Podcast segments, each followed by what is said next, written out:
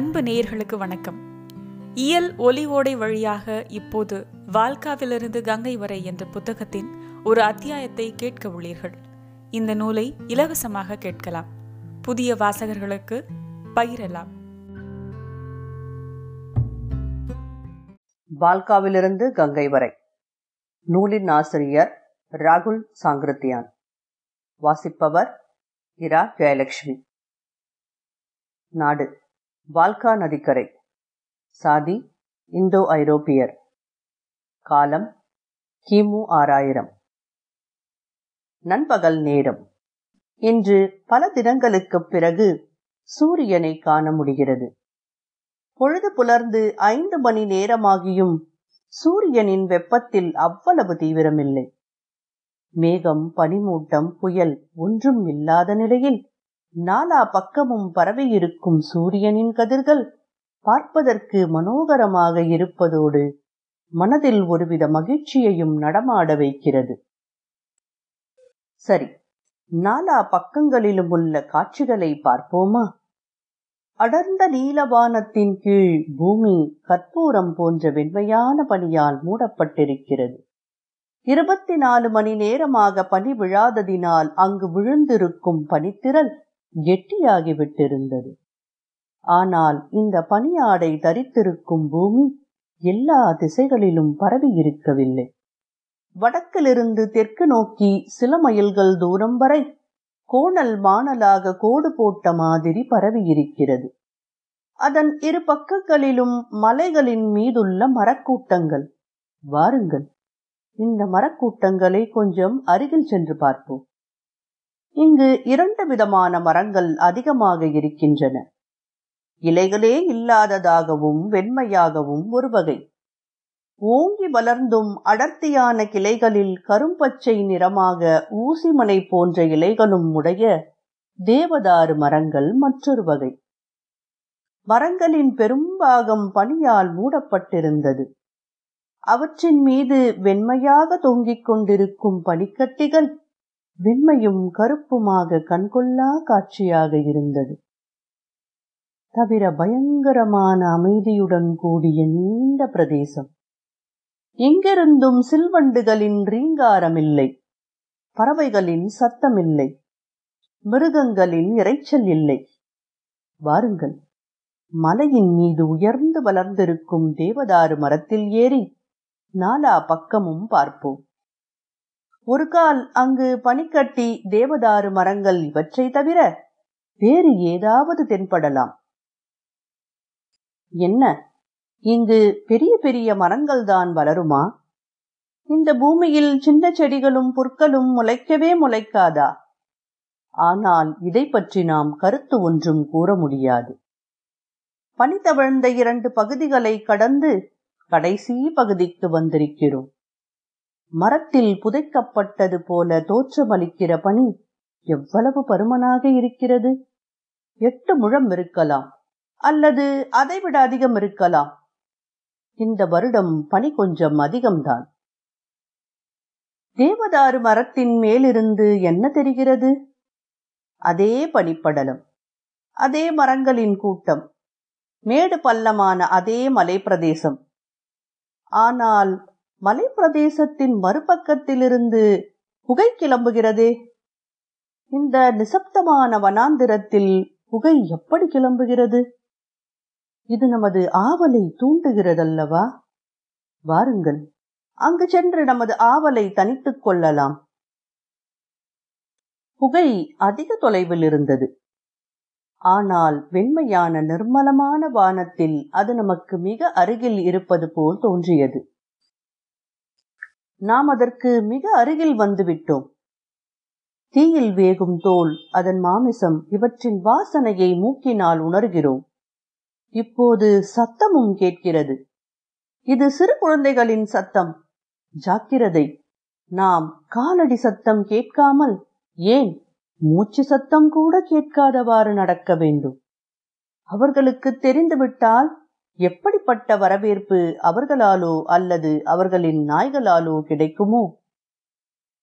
ஆமாம் உண்மையிலேயே சின்னஞ்சிறு குழந்தைகள்தான். இவர்களில் பெரியவனுக்கு எட்டு வயதிற்கு மேல் இருக்காது. சிறியவனுக்கு ஒரு வயது இருக்கும்.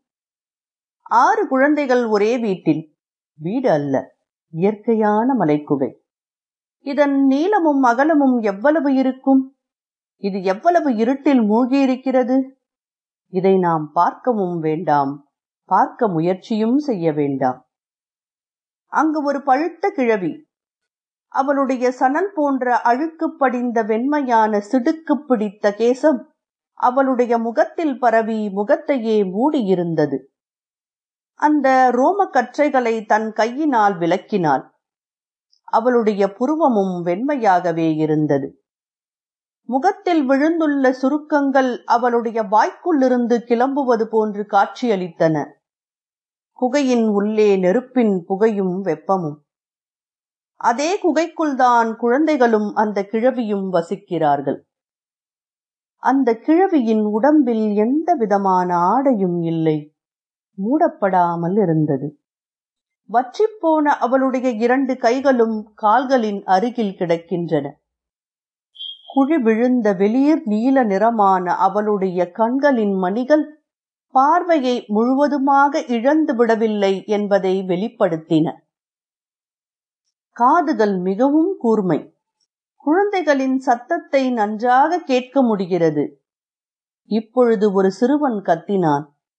அவளுடைய பார்வை அந்த பக்கம் திரும்புகிறது. இரண்டு இரண்டரை வயது குழந்தைகள் அதில் ஒன்று ஆண் குழந்தை மற்றொன்று பெண். மஞ்சள் படிந்த வெண்மையும் மிருதுவான ரோமமும் பெரிய நீல நிறமுமான விழிகளை உடைய அந்த பையன் அழுது கொண்டிருக்கிறான்.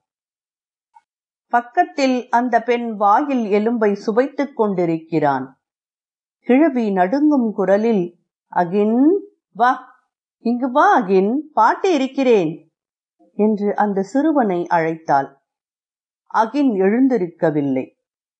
அப்பொழுது ஒரு எட்டு வயது சிறுவன் வந்து அவனை தூக்கி கிழவியின் அருகில் விட்டான். இந்த சிறுவனின் கேசமும் சின்ன பையனின் முடியைப் போலவே வெளிர் மஞ்சளாக ஆனால் அதிக நீளமாகவும் அதிக சிடுக்குடனும் இருந்தது. அவனுடைய தலை முதல் கால்வரை ஆடையில்லா உடல் வெண்மையாக இருந்தாலும் அவ்வளவு பருமனாக இல்லை. மேலும் அங்கங்கு கருப்பாக அழுக்கு தென்பட்டது. பெரிய பையன் சின்னவனை கிழவியிடம் விட்டு அம்மா ரோசனா எலும்பை பறித்து கொண்டு விட்டாள். அதனால் அகின் அழுகிறான் என்றான் கிழவி தன்னுடைய வற்றிப்போன கைகளால் அவனை தூக்கினார் அவன் இன்னும் அழுது கொண்டுதான் இருந்தான். அவனுடைய கண்களிலிருந்து பொங்கி வழியும் கண்ணீர் அவனுடைய அழுக்கு படிந்த கன்னத்தில் பெரிய ரேகைகளை உண்டாக்கிவிட்டது. கிழவி அகினின் முகத்தை முத்தமிட்டு விட்டு அகின் அழாதே ரோசனாவை அடித்து விடுகிறேன் என்று சொல்லிவிட்டு பனியில் நனைந்திருக்கும் பூமியை தன் வெறும் கையால் அரைந்தாள். அகினின் அழுகையும் நிற்கவில்லை கண்ணீரும் நிற்கவில்லை. கிழவி தன் அழுக்கான கையினால் கண்ணீரை துடைத்தாள். அவனுடைய அழகிய சிவந்த கன்னங்கள் இன்னும் அழுக்காகிவிட்டன. பிறகு அழும் அகினை சமாதானப்படுத்துவதற்காக காய்ந்த தோல்பை மாதிரி சதைப்பற்றே இல்லாமல் தொங்கிக் கொண்டிருக்கும் தன் முலையை அவன் வாயில் வைத்தாள். அகின் முலையை வாயில் வைத்தான். அழுகை நின்றது. அதே சமயம் வெளியிலிருந்து பேச்சுக்குரல் கேட்டது. அவன் காய்ந்து போன ஸ்தனத்திலிருந்து தன் வாயை எடுத்து சத்தம் வந்த திசையை பார்த்தான். யாருடையதோ இனிமையான குரல். அகின்? அகின் மறுபடியும் அழ ஆரம்பித்தான். தலையில் விறகு சுமையுடன் வந்த இரண்டு பெண்கள் அதனை ஒரு மூலையில் போட்டனர். பின் ஒருவள் ரோசனாவிடமும் மற்றவள் அகினிடமும் சென்றார்கள். அகின் அழுது கொண்டே அம்மா அம்மா என்றான்.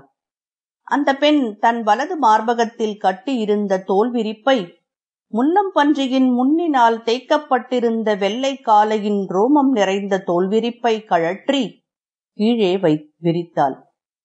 குளிர்காலத்தின் காரணமாக உணவு தட்டுப்பாடு இல்லாததால் அவள் மெலிந்திருந்தாலும் அதில் ஓர் அசாதாரண அழகு மிளிர்ந்தது. அவளுடைய சிவந்த கட்டப்படாத முலை வெண்சிவப்பான சோபையுடன் காட்சி தந்தது. முன் நெற்றியில் பரவியிருக்கும் வெண்மஞ்சள் கேசம் விசாலமான மார்பகத்தில் வட்ட வட்டமான கரிய நுனியுள்ள முலைகள் மெல்லிய இடை புஷ்டியான சிறியான அளவுள்ள பின்பகுதி சதை பற்றுள்ள வட்ட வடிவான தொடை அடிவயிறு.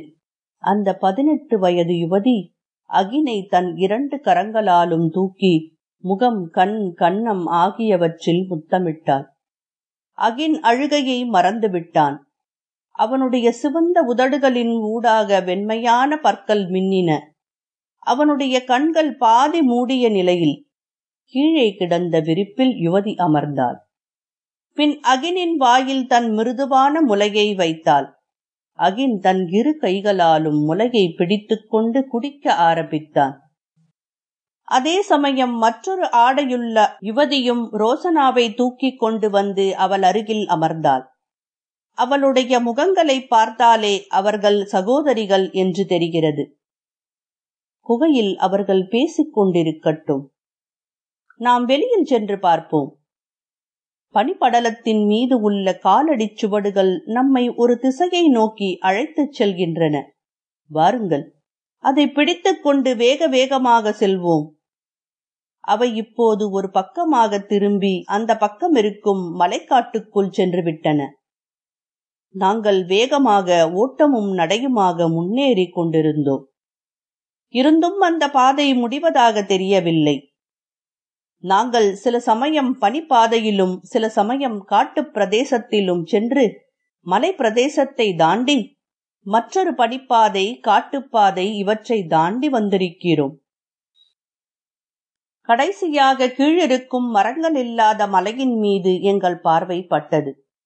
அங்கு கீழிருந்து கிளம்பும் வெண்மையான பனிப்படலம் நீல வானத்தில் சேருகிறது. அந்த நீல வானத்தில் தன்னையே பதித்துக் கொண்ட மாதிரி மலை பிரதேசத்தின் மறைவில் எத்தனை மனித உருவங்கள் வந்து மறைந்து போகின்றன? அங்கு தெரியும் மனித கூட்டத்திற்கு பின்னால் அந்த நீல வானம் தெரியாவிட்டால் கண்டிப்பாக நம்மால் அவர்களை பார்க்கவே முடியாது.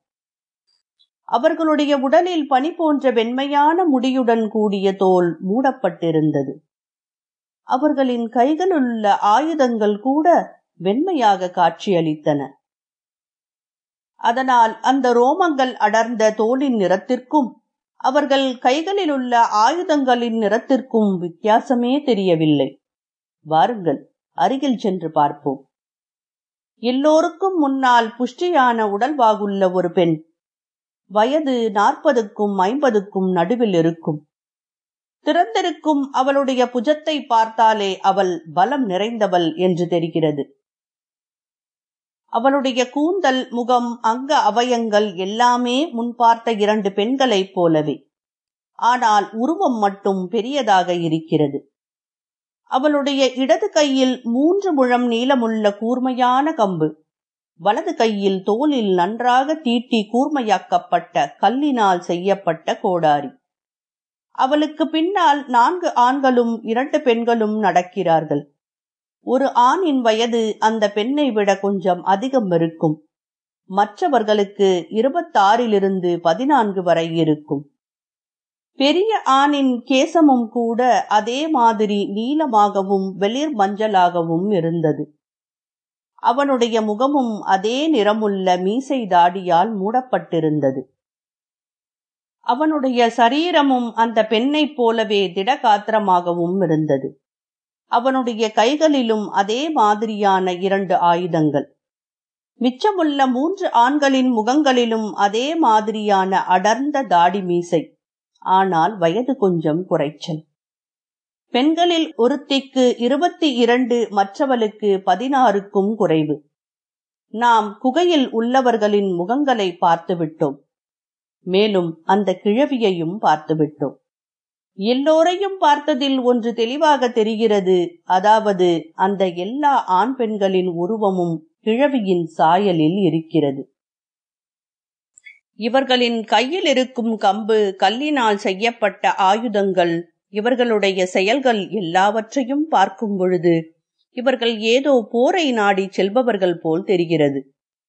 தலைமை தாங்கி முன்னே போகும் பெரியவள் இனி அவளை தாய் என்றே சொல்வோம். குன்றிலிருந்து இறங்கி இடது பக்கம் திரும்பி நடக்கிறாள். நடக்கும் பொழுது தோலினால் மூடப்பட்ட அவளுடைய காலடி சத்தம் கொஞ்சம் கூட கேட்கவில்லை. முன்பக்கம் தொங்குவது போன்று ஒரு பெரிய பாறை அதன் அருகில் சின்ன சின்ன பாறைகள். அவர்கள் தம் நடையின் வேகத்தை குறைத்துக் கொண்டும் வளைந்து வளைந்து எச்சரிக்கையாக சென்றனர். பாறைகளை கையினால் தொட்டுக்கொண்டு முன்னேறினர். தாய் முதலில் குகையின் வாயிலை அடைந்தாள். அவள் குகையின் வெளியிலுள்ள வெண்மையான பனிப்படலத்தை உற்று நோக்குகிறாள். அங்கு எந்த விதமான காலடிச் சுவடுகளும் தென்படவில்லை. பின் தனியாக குகையின் உள்ளே நுழைகிறாள். குகை கொஞ்சம் வளைந்து செல்கிறது.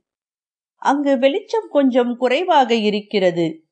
சிறிது நேரம் சென்றதும் கண்கள் அந்த குறைவான வெளிச்சத்திற்கு பழகிவிட்டதும் முன்னேறுகிறாள். அங்கு அவள் காணும் காட்சி மூன்று கரடிகள் ஆண் பெண் அதன் குட்டி பூமியில் குப்புற கிடந்தன. தூங்குகின்றனவா அல்லது மடிந்து கிடக்கின்றனவா? ஏனென்றால் அவற்றில் உயிர் இருக்கும் அறிகுறியே காணும். தாய் மெதுவாக திரும்பி வருகிறாள். மற்றவர்கள் அவளுடைய மலர்ந்த முகத்தை பார்த்ததுமே புரிந்து கொண்டு விட்டனர். தாய் தன் சுண்டு விரலை மடக்கி மற்ற மூன்று விரல்களை பிரித்து காட்டுகிறாள். தாய்க்கு பின்னால் இரண்டு ஆண்கள் தம் ஆயுதங்களுடன் முன்னேறுகிறார்கள்.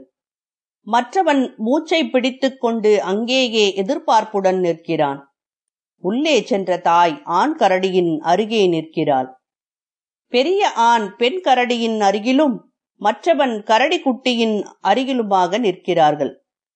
பிறகு அவர்கள் தங்களிடமுள்ள கூர்மையான கம்பினால் ஒரே நேரத்தில் வேகமாக வயிற்றினுள் குத்தினார்கள். அவை கல்லீரல் வழியே வெளியே வந்தன. ஒரு அசைவும் தெரியவில்லை. அவற்றின் ஆறு மாத பனிக்கால நித்திரை கலைவதற்கு இன்னும் ஒரு மாதத்திற்கு மேல் இருக்கிறது. ஆனால் தாய்க்கும் அவளுடைய கூட்டத்திற்கும் என்ன தெரியும்? எச்சரிக்கையாகத்தானே இருக்க வேண்டும். கம்பின் முனையினால் மூன்று நான்கு முறை வயிற்றில் குத்தி அதை திருப்பிப் போட்டார்கள். பின் பயம் கலைந்தவர்களாக அதன் முன்னம் கால்களையும் முகத்தையும் பிடித்து தரதரவென இழுத்து வந்து வெளியில் போட்டார்கள். எல்லோருடைய முகத்திலும் மகிழ்ச்சி ஆரவாரம். தாய் தன் உடம்பில் கட்டப்பட்டிருக்கும் தோல் போர்வையிலிருந்து கல்லினால் செய்யப்பட்ட ஒரு கூர்மையான கத்தியை எடுத்தாள். அதை கொண்டு கரடியின் வயிற்றின் தோலை கிழித்தாள். கல்லினால் செய்யப்பட்ட கத்தியினால் தோலை உரிப்பது என்பது பழக்கப்பட்ட பலமுள்ள கையினால் தான் முடியும். மிருதுவான கல்லீரலின் ஒரு பாகத்தை எடுத்து தன் வாயில் போட்டுக் கொண்டாள். அடுத்த துண்டை பதினான்கு வயதுள்ள சின்ன பையனின் வாயில் போட்டாள். மற்றவர்கள் எல்லோரும் கரடியைச் சுற்றி அமர்ந்தார்கள். தாய் எல்லோருக்கும் கல்லீரல் துண்டுகளை வெட்டி வெட்டி கொடுத்துக் கொண்டிருந்தாள். ஒரு கரடிக்கு பின் அடுத்த கரடியை வெட்ட ஆரம்பித்ததும் பதினாறு வயது பெண் வெளியே சென்றாள். பனிக்கட்டியின் ஒரு துண்டை எடுத்து வாயில் போட்டுக் கொண்டாள். அதே சமயம் பெரிய ஆணும் வெளியில் வந்தான். அவனும் ஒரு பனித்துண்டை வாயில் போட்டுக்கொண்டு அவளுடைய கரங்களை பிடித்தான். அவள் கொஞ்சம் தயங்கி பின் அமைதியாகி விட்டாள் அவன் அவளை கையினால் அணைத்தவாறு ஒரு ஓரமாக சென்று விட்டான் அவர்கள் இருவரும் கையில் பனிக்கட்டியுடன் கரடியின் அருகில் வந்தபொழுது இருவரின் கன்னங்களும் கண்களும் சிவந்து காணப்பட்டன. நான் அறுக்கிறேன் அம்மா நீ சோர்வுற்றிருப்பாய். தாய் கத்தியை அந்த ஆணின் கையில் கொடுத்து விட்டாள் அவள் பக்கத்தில் உட்கார்ந்திருந்தவர்களில் இருபத்தி நான்கு வயது நிரம்பிய வாலிபனை குனிந்து முத்தமிட்டாள். பின் அவனுடைய கைகளை பிடித்துக் கொண்டு வெளியே சென்றாள். அவர்கள் மூன்று கரடிகளின் ஈரல்களையும் சாப்பிட்டு விட்டார்கள். நான்கு மாதங்கள் உணவின்றி தூங்கிக் கொண்டிருக்கும் கரடிகளிடம் என்ன கொழுப்பு இருக்கப் போகிறது? ஆனால் கரடி குட்டியின் மாமிசம் அதிக மிருதுவாகவும் ருசியாகவும் இருக்கும். அதையும் அவர்கள் சாப்பிட்டு விட்டார்கள். பின் சற்று ஓய்வு எடுக்கும் பொருட்டு எல்லோரும் அருகருகே படுத்துக் கொண்டார்கள். இப்போது அவர்கள் தங்கள் வீட்டிற்கு செல்ல வேண்டும். பெரிய கரடிகளின் நான்கு கால்களையும் தோல் கயிற்றினால் கட்டி அவற்றின் ஊடே கம்புகளை கொடுத்து ஒவ்வொன்றுக்கும் இரண்டு பேர் வீதம் நான்கு ஆண்களும் ஆளுக்கொன்றாக தோளில் தாங்கிக் கொண்டு நடந்தார்கள். சின்ன கரடியை அந்த யுவதி தூக்கிக் கொண்டு கிளம்பினாள். தாய் தன் கல் கோடாரியை தூக்கி கொண்டு முன்னால் செல்ல ஆரம்பித்தாள். அந்த காட்டு மனிதர்களுக்கு அப்போது என்ன நேரம் எத்தனை மணி என்பதெல்லாம் தெரியாது. ஆனால் அது ஒரு நிலாக்கால இரவு என்பது மட்டும் தெரியும். கொஞ்சம் தொலைவு சென்ற பிறகு சூரியன் அடு அடிவானத்தை நோக்கி செல்ல ஆரம்பித்தது. ஆனாலும் முழுவதுமாக மறைந்து விடவில்லை இதனால் லேசான வெளிச்சம் இருந்தது. சூரியன் முழுவதுமாக மறைந்ததும் பூமி ஆகாயம் எங்கும் வெண்மை நிறமாக காட்சியளிக்கத் தொடங்கியது. ஆகாயத்தில் நிலவொலி கீழே பனிப்படலம். இன்னும் வீடு குகை தூரத்தில்தான் இருக்கிறது. இப்போது திறந்த வெளியில் ஒரு இடத்தில் நின்று தாய் காதை தீட்டிக் கொண்டு எதையோ உற்று கேட்க முயன்று கொண்டிருந்தாள். எல்லோரும் அமைதியாக நின்றுவிட்டனர் இந்த நேரத்தில் பதினாறு வயது பெண் இருபத்தாறு வயது வாலிபனிடம் குர் குர் புருக் புருக் என்று கத்தினாள். தாயும் தன் தலையை மேலும் கீழும் மாட்டிக்கொண்டு குர் குர் புருக் பகத் பருக் பகத் பருக் என்று கத்தினாள். பிறகு ஜாக்கிரதை என்பது போல ஜாடை காட்டினாள். வேட்டையாடிய பொருட்கள் கீழே வைக்கப்பட்டன. பின் தத்தம் ஆயுதங்களை எடுத்துக்கொண்டு முதுகை முதுகு தொடும்படி வட்ட வடிவில் நின்று கொண்டு நாலா பக்கமும் பார்த்த வண்ணம் நின்றனர். கொஞ்ச நேரத்திலேயே ஏழெட்டு ஓநாய்கள் தங்கள் நீளமான நாக்குகளை தொங்கவிட்டுக் கொண்டும் குர் குர் என்று உருமிக் கொண்டும் அவர்களை நான்கு பக்கமும் சுற்றி வர ஆரம்பித்தன. மனிதர்களின் கைகளில் மர ஈட்டியையும் கற்கோடாரியையும் பார்த்தாவை தாக்குவதற்கு தயங்கின. அதே நேரத்தில் வியூகத்தின் நடுவில் நின்றிருந்த சிறுவன் தன் நீண்ட தடியோடு சேர்த்து கட்டியிருந்த கம்பை எடுத்து அதில் தோல் கயிற்றை கட்டி அதை ஒரு முறுக்கேறிய வில்லாக்கி எங்கேதான் மறைத்து வைத்திருந்தானோ ஒரு கூர்மையான கல்லம்பு. அதையும் வில்லையும் வட்டத்தில் இருக்கும் இருபத்தி நான்கு வயது ஆடவனின் கையில் கொடுத்து அவனை வியூகத்தின் நடுவே தள்ளிவிட்டு அவனுடைய இடத்தில் தான் நின்று கொண்டான். இருபத்தி நான்கு வயது வாலிபன் தன்னுடைய வில்லில் நானேற்றி கல்லம்பை பூட்டி நடுவே நின்ற வண்ணம் குறிவைத்து ஒரு ஓநாயின் மீது வீசினான். அந்த அம்பு அதன் வாயில் பாய்ந்து விட்டது. கீழே விழுந்த அந்த ஓநாய் உடனே சமாளித்துக் கொண்டு வியூகத்தின் மீது பயங்கரமாக பாய ஆரம்பித்தது. அதே நேரம் அவன் மற்றொரு அம்பையும் பிரயோகித்தான். இப்பொழுது ஓநாயின் மீது வலுவான காயம் பட்டுவிட்டது. ஓநாய் சலனமில்லாமல் இருப்பதை பார்த்த மற்ற ஓநாய்கள் அதற்பக்கம் சென்றன. முதலில் அந்த ஓநாய்கள் இறந்த ஓநாயின் உடலிலிருந்து பெருகிய ரத்தத்தை நக்கின. பின் அதை கடித்து தின்ன ஆரம்பித்தன. இந்த சந்தர்ப்பத்தை பயன்படுத்திக் கொண்ட இவர்கள் தங்களுடைய வேட்டை பொருட்களை தோளில் சுமந்து கொண்டு ஓட்டமும் நடையுமாக தங்கள் பயணத்தினை தொடர்ந்தனர். இப்பொழுது தாய் நடுநடுவே திரும்பி பார்த்து கொண்டே சென்றாள். இன்று பனி இல்லை.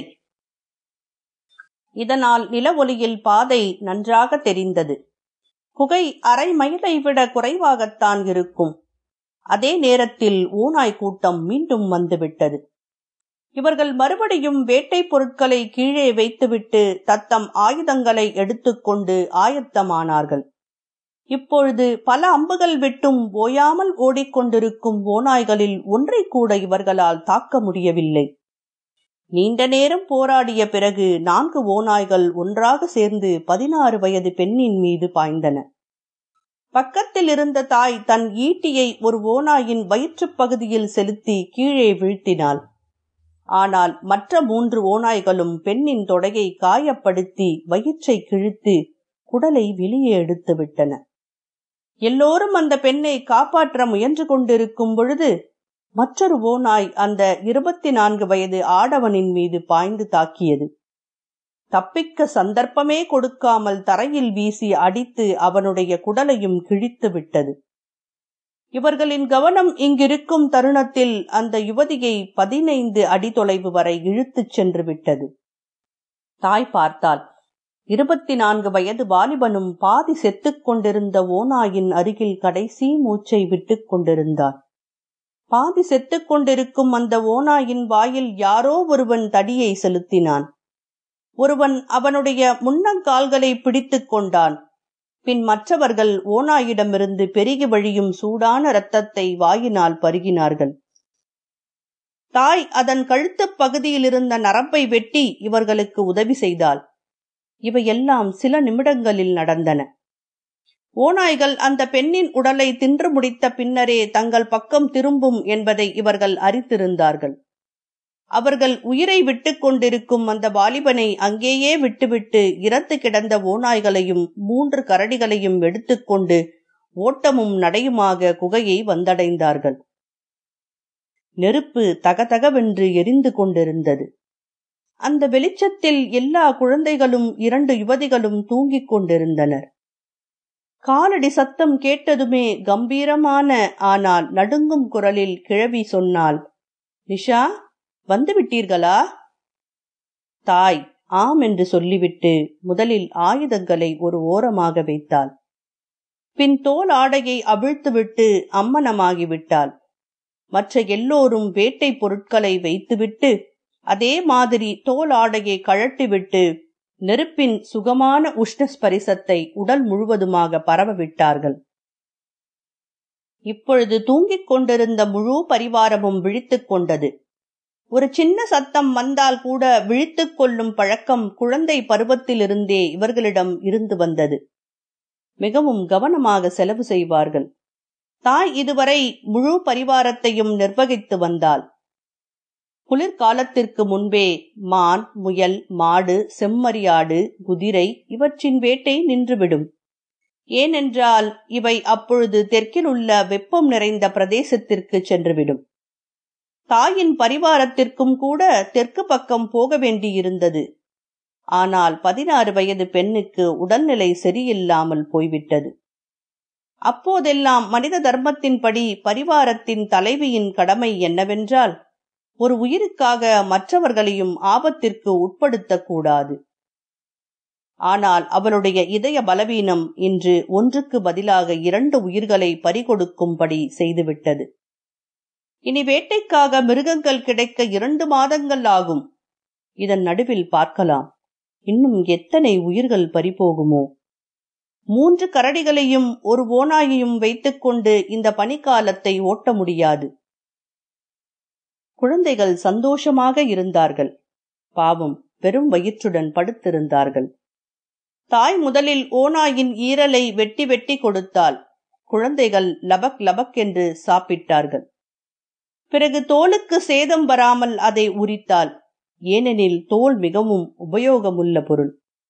மாமிசத்தை வெட்டி வெட்டி கொடுத்தால் அதிகம் பசி உள்ளவர்கள் தீயில் வாட்டாமலேயே சாப்பிட்டார்கள். பிறகு எல்லோரும் மற்றதை தீயில் சுட்டு சுட்டு சாப்பிட்டார்கள். சுட்ட இறைச்சி துண்டின் ஒரு பாகத்தை அடைவதற்காக தாயை குஷிப்படுத்த வேண்டியிருந்தது. தாய் சொன்னால் இன்று வயிறு நிறைய சாப்பிட்டுக் கொள்ளுங்கள். நாளையிலிருந்து இவ்வளவு கிடைக்காது.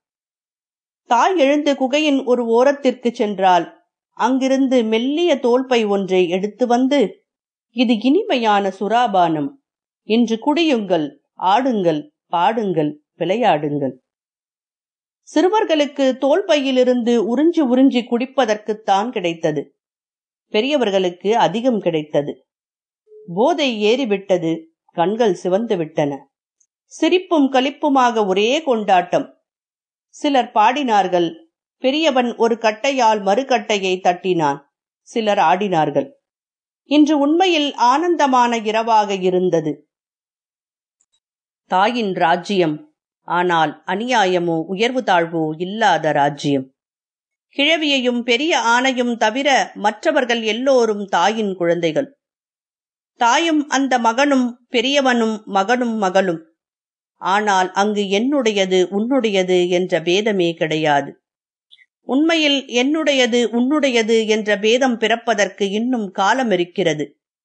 ஆனால் ஒன்று தாய்க்கு எல்லா ஆண்களின் மீதும் சம உரிமை இருந்தது. மகனும் புருஷனுமாயிருந்த இருபத்தி நான்கு வயது வாலிபனை இழந்ததில் அவளுக்கு வருத்தமில்லாமல் இல்லை. ஆனால் அந்த காலத்து வாழ்க்கையில் இறந்த காலத்தை விட நிகழ்காலத்தை பற்றிய சிந்தனையே அதிகம் இருந்து வந்தது. தாய்க்கு இரண்டு நாயகர்கள் இருந்தனர். மூன்றாவதாக பதினான்கு வயது பையன் தயாராகி கொண்டிருந்தான். அவளுடைய ஆட்சி இருக்கும் பொழுதே எத்தனை குழந்தைகள் அவளுடைய கணவனின் ஸ்தானத்திற்கு வருவார்களோ தெரியாது. தாய் இருபத்தாறு வயது வாலிபனை நேசித்தாள். அதனால் மிச்சமுள்ள மூன்று யுவதிகளுக்கு ஐம்பது வயதுடைய ஒருவனே மிச்சமிருந்தான். குளிர்காலம் முடிவதற்குள் ஒரு நாள் கிழவி நிரந்தர தூக்கத்தில் ஆழ்ந்து விட்டாள் குழந்தைகளில் மூன்றினை ஓனாய் கொண்டு போய்விட்டது. பெரிய ஆண் பனி உருகியதால் நதிப்பெருக்கில் அடித்துச் செல்லப்பட்டான். இவ்வாறு பதினாறு பேர் கொண்ட பரிவாரம் இன்று ஒன்பதாகிவிட்டது. வசந்த காலம் சூன்யமாக இருந்த இயற்கையில் புது ஜீவன்கள் துளிர்விட்டன. ஆறு மாதமாக காய்ந்திருந்த மரக்கிளைகளில் சின்ன சின்ன இலைகள் துளிர்விட ஆரம்பித்தன. பனி உருகியது. பூமி பசுமை போர்வையை போர்த்த ஆரம்பித்தது. காற்றில் செடி கொடிகளின் புதிய ஈரமண்ணின் மயக்குகிற மனம் பரவிக் கொண்டிருந்தது.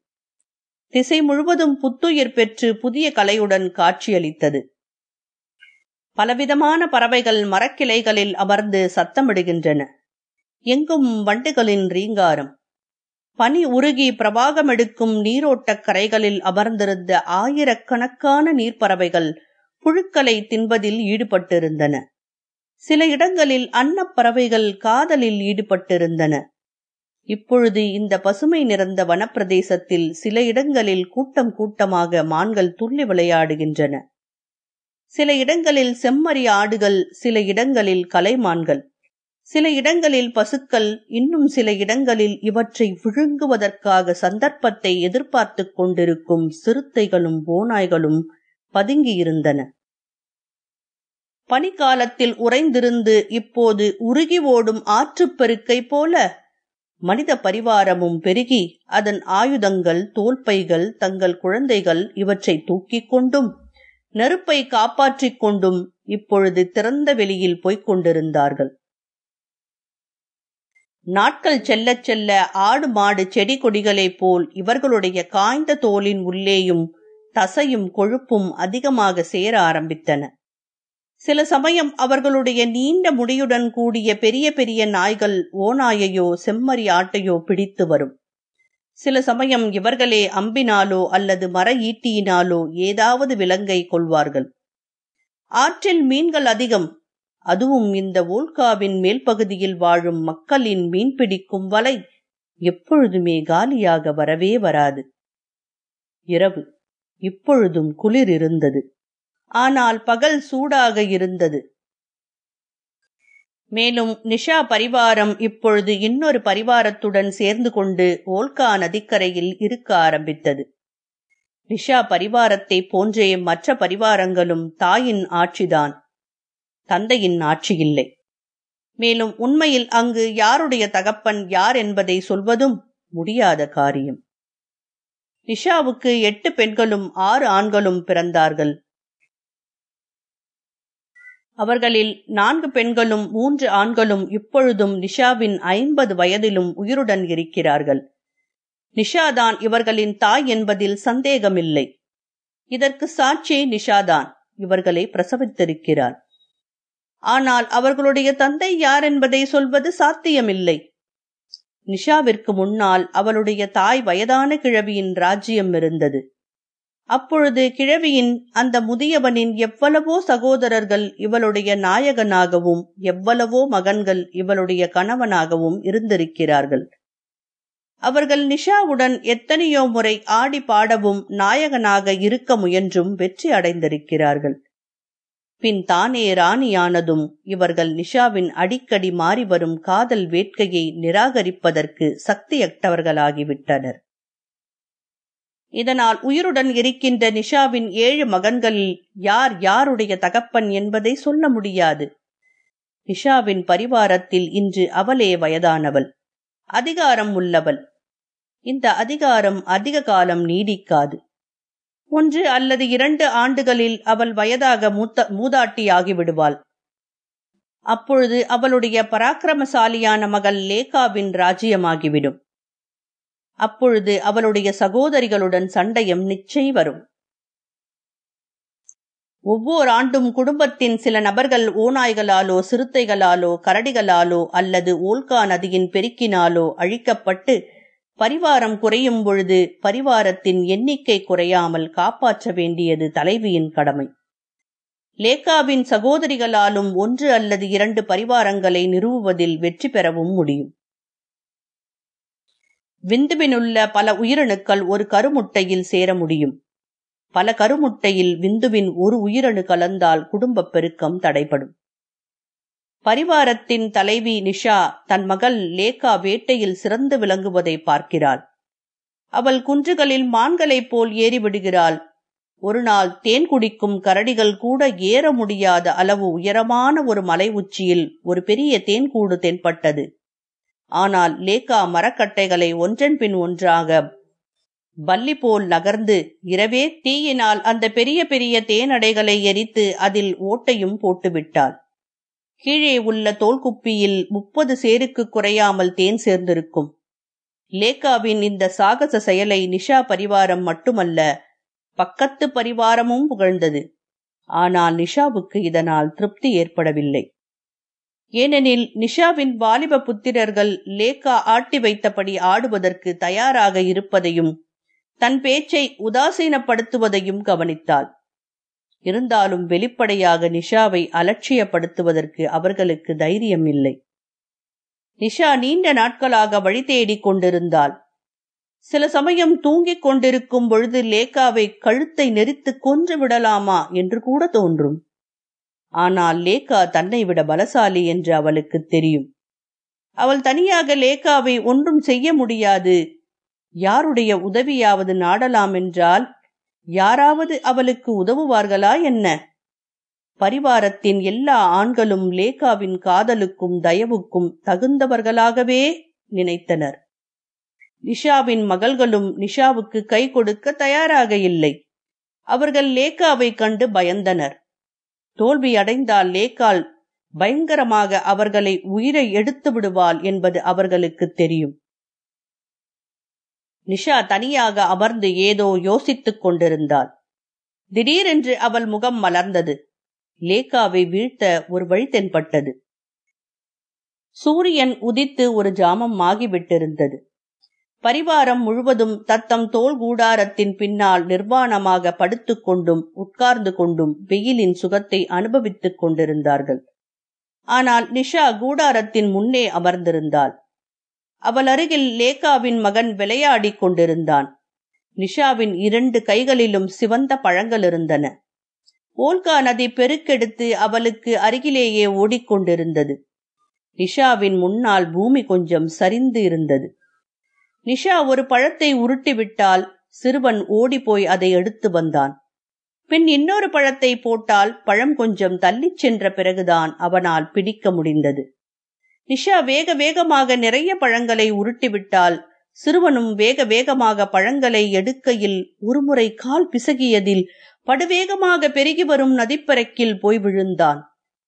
நிஷா ஊல்காவை பார்த்து கொண்டே கத்தினாள். சற்று தொலைவில் அமர்ந்திருந்த லேகாவை லேகா திரும்பினாள். குழந்தையை காணாததால் தாரையின் மீது பாய்ந்தாள். சிறுவன் இப்போது தண்ணீரில் மூழ்குவதும் எழும்புவதுமாக போய்க் கொண்டிருந்தான். ஒரே பாய்ச்சலில் குழந்தையை காப்பாற்றுவதில் வெற்றி கண்டாள்.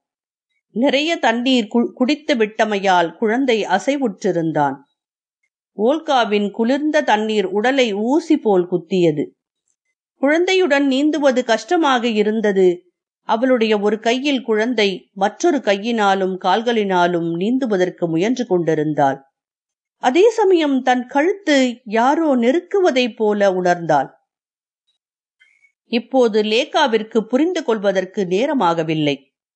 அவள் கொஞ்ச காலமாகவே நிஷாவின் மனோநிலையை கண்டு கொண்டிருந்தாள். இன்று நிஷா தன் வழியிலுள்ள முல்லை ஒழி ஒழிக்க தீர்மானித்து விட்டாள். இப்போது கூட லேகாவால் தன் வீரத்தை காட்ட முடியும். ஆனால் ஒரு கையில் குழந்தை இருக்கிறது. லேகாவின் வேகத்தை பார்த்த நிஷா தன் நெஞ்சு பகுதியினால் அவள் தலையை அழுத்தினாள். லேகா ஒருமுறை மூழ்கினாள். கைகளை இப்படியும் அப்படியுமாக அடித்துக் கொண்டதில் குழந்தை கையிலிருந்து விடுபட்டது. இப்போது நிஷா அவளை இறுக்கி பிடித்துக் கொண்டிருந்தாள். திடீரென்று லேகாவின் கைகள் நிஷாவின் கழுத்தை சுற்றி கொண்டன. லேகா மயக்கமடைந்து விட்டாள். லேகாவின் சரீர சுமையால் நிஷாவிற்கு இப்போது நீந்த முடியவில்லை. கொஞ்சம் முயற்சி செய்தால் பலனில்லை. இருவரும் ஒன்றாக ஓல்காவில் தங்களை சமர்ப்பித்துக் கொண்டார்கள்.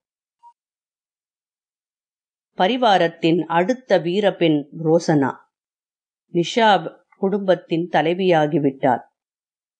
இது இன்றைக்கு முன்னூத்தி அறுபத்தோரு தலைமுறைகளுக்கு முந்தைய கதை. அந்த காலத்தில் இந்து ஈரான் ஐரோப்பாவினுடைய சகல சாதிகளும் ஒரே குடும்பமாக இருந்தன. மனித வாழ்க்கையின் ஆரம்ப காலம் இது. முற்றும். நன்றி. வணக்கம்.